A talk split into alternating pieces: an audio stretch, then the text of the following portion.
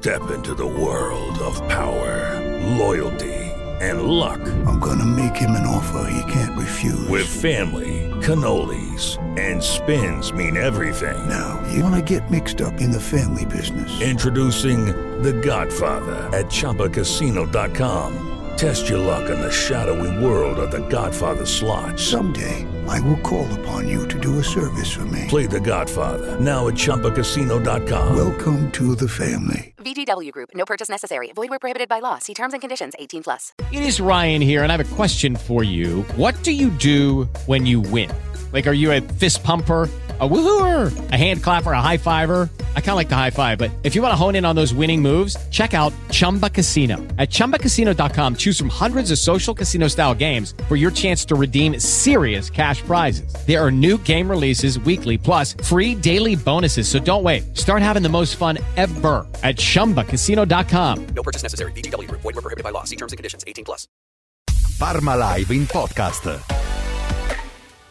Gentili ascoltatori e lettori di parmalive.com, ben ritrovati all'appuntamento con il nostro consueto podcast. Questa volta purtroppo commentiamo la sconfitta ottenuta dal Parma al Druso contro il Sud-Tirol di Pierpaolo Bisi 1-0 al finale. Gol peraltro abbastanza beffardo perché firmato da Hans Nicolussi Caviglia, un ex crociato seppur per pochissimo e un gol bellissimo, tra l'altro una giocata davvero sensazionale e commentiamo questo risultato amaro per i nostri colori con Matteo Conti.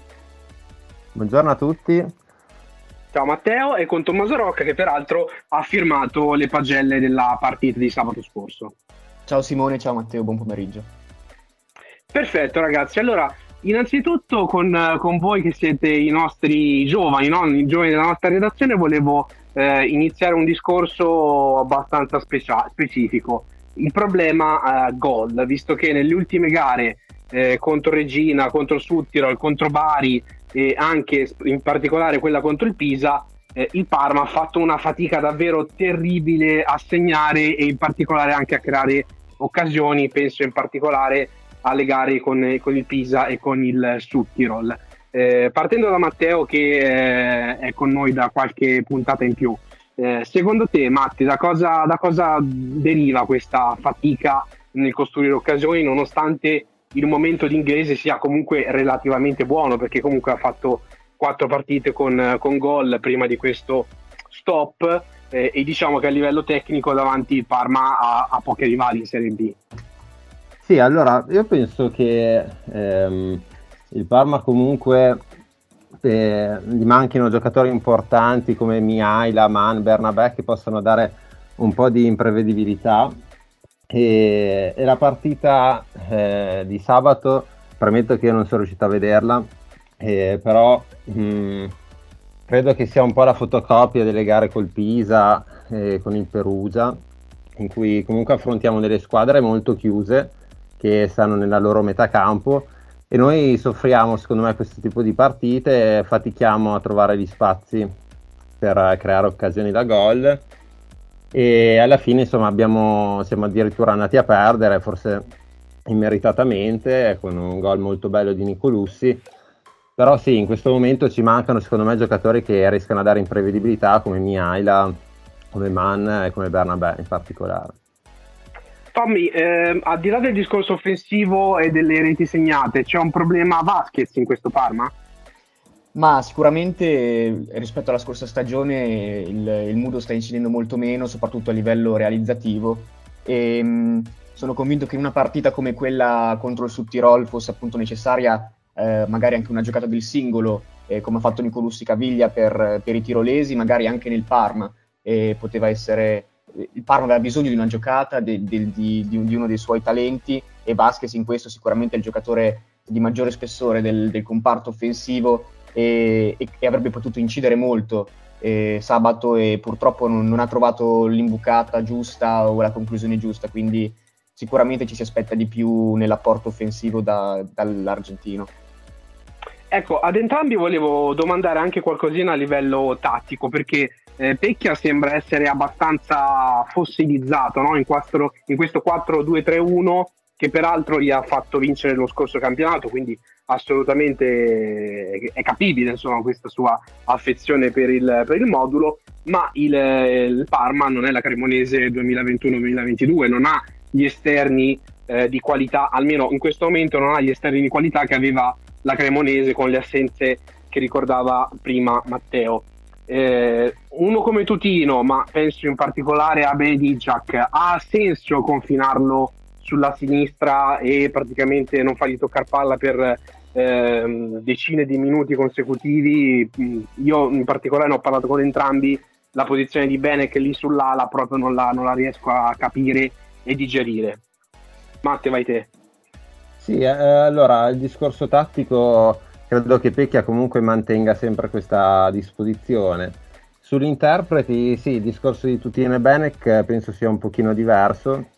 Sono giocatori comunque con caratteristiche diverse. Benek, Benedictac ha comunque più corsa e per caratteristiche potrebbe secondo me anche interpretare il ruolo di esterno. In questo momento sta facendo un po' di fatica, però ha comunque e gamba anche per saltare l'uomo. E, Tutino invece secondo me un po', è un po penalizzato da, dal modulo che nel momento in cui c'è Vasquez sulla tre quarti ehm, è difficile insomma piazzare appunto Tutino in questo 4-2-3-1 anche se secondo me la partita in cui Vasquez è stato arretrato sulla linea della mediana e quindi si è potuto giocare con due punte sarebbe l'ideale anche per valorizzare Tutino di fianco a inglese. Secondo me potrebbe essere una, un'opzione per le prossime gare. Tommy, come la vedi? Eh, sì, sicuramente bene, sia Benek ma anche Tutino stanno facendo molta fatica sulla fascia. Secondo me gli manca qualcosa nell'uno contro uno. E, ehm, e quindi per questo motivo io nelle ultime giornate mi aspettavo anche, seppur Pecchia sembra molto convinto eh, con questo modulo, con questo schieramento, mi sarei anche aspettato magari in certe occasioni ehm, anche in corso di partita magari eh, il passaggio alla difesa a 3 e magari per inserire un, per, per spostare uno come Benek a fianco di Inglese e cercare anche di sfruttare eh, Osterwolde maggiormente, cioè togliere compiti difensivi all'olandese e cercare di sfruttare la sua grande gamba e la sua grande spinta. E, però sì, in questo momento Pecchia non mi sembra molto orientato a, a riflettere su questa soluzione e quindi dovrà cercare di adattare i giocatori sugli esterni finché non torneranno i rumeni. Ecco. La prossima gara è sabato al Tardini contro il Como, che peraltro è appena tornato alla vittoria, una vittoria molto importante, quindi sarà sicuramente galvanizzato. Peraltro eh, ha segnato una doppietta il nostro ex Alberto Cerre, che qui a Parma chiaramente ricordiamo tutti con grande affetto. E io però volevo chiedervi qualcosina sul resto della Serie B, in particolare io temo fortemente il Genoa per, per quanto riguarda la, la promozione e mi sembra che la squadra di Blessin, eh, avendo ritrovato anche Coda, eh, possa tentare l'allungo nelle, nelle, prossime settimane. Come la vedete? Tommy, parti tu adesso? Eh, sì, diciamo che il Genoa per, ehm, per, caratura non solo tecnica, ma anche con giocatori di esperienza che conoscono bene la categoria, affiancati a giocatori di grande talento e secondo me è la squadra più attrezzata quest'anno. E, ehm, e potrebbe sicuramente dopo un avvio comunque positivo ma non brillante come ci si aspettava, potrebbe aver trovato la formula giusta e, ed essersi adattata da retrocessa comunque al campionato di Serie B e potrebbe essere la squadra che adesso spacca il campionato. Matte, te temi qualcun altro o sei d'accordo comunque con, considerando il Genoa? Eh, no dai, diciamo qualche altra squadra a parte il Genoa che, poi, che il Parma deve temere nelle prossime settimane. Sì, in, ass- in, assoluto il Genoa credo sia la favorita per questo campionato. Eh, poi vedremo stasera cosa farà il Cagliari, che è comunque una, una bella corazzata. E poi io temo il Frosinone, nonostante noi appunto siamo riusciti a vincere anche con tante assenze. Secondo me è una squadra che ha grande qualità, soprattutto davanti, e alla lunga potrà venire fuori, secondo me. Pronostico secco su Parma-Como. Matte. Parma-Como io spero 1 e diciamo 2-0 dai, speriamo. Tommy? Ehm, anch'io penso che tra le mura amiche possiamo vincere contro il Como e, e dico 2-0 anch'io e spero che riesca a sbloccarsi il Mudo Vasquez. Bene, bene, bene ragazzi. Vi ringrazio naturalmente per la vostra partecipazione, un saluto a Matteo Conti e Tommaso. Naturalmente l'appuntamento con il podcast di parmalive.com e eh, alla prossima settimana. Un saluto a voi. Ciao a tutti, grazie. Ciao, grazie. E appuntamento chiar- chiaramente alla prossima settimana in cui commenteremo Parma Como che i nostri i miei colleghi hanno già battezzato con un bel 2-0 in favore del Parma. Ciao a tutti!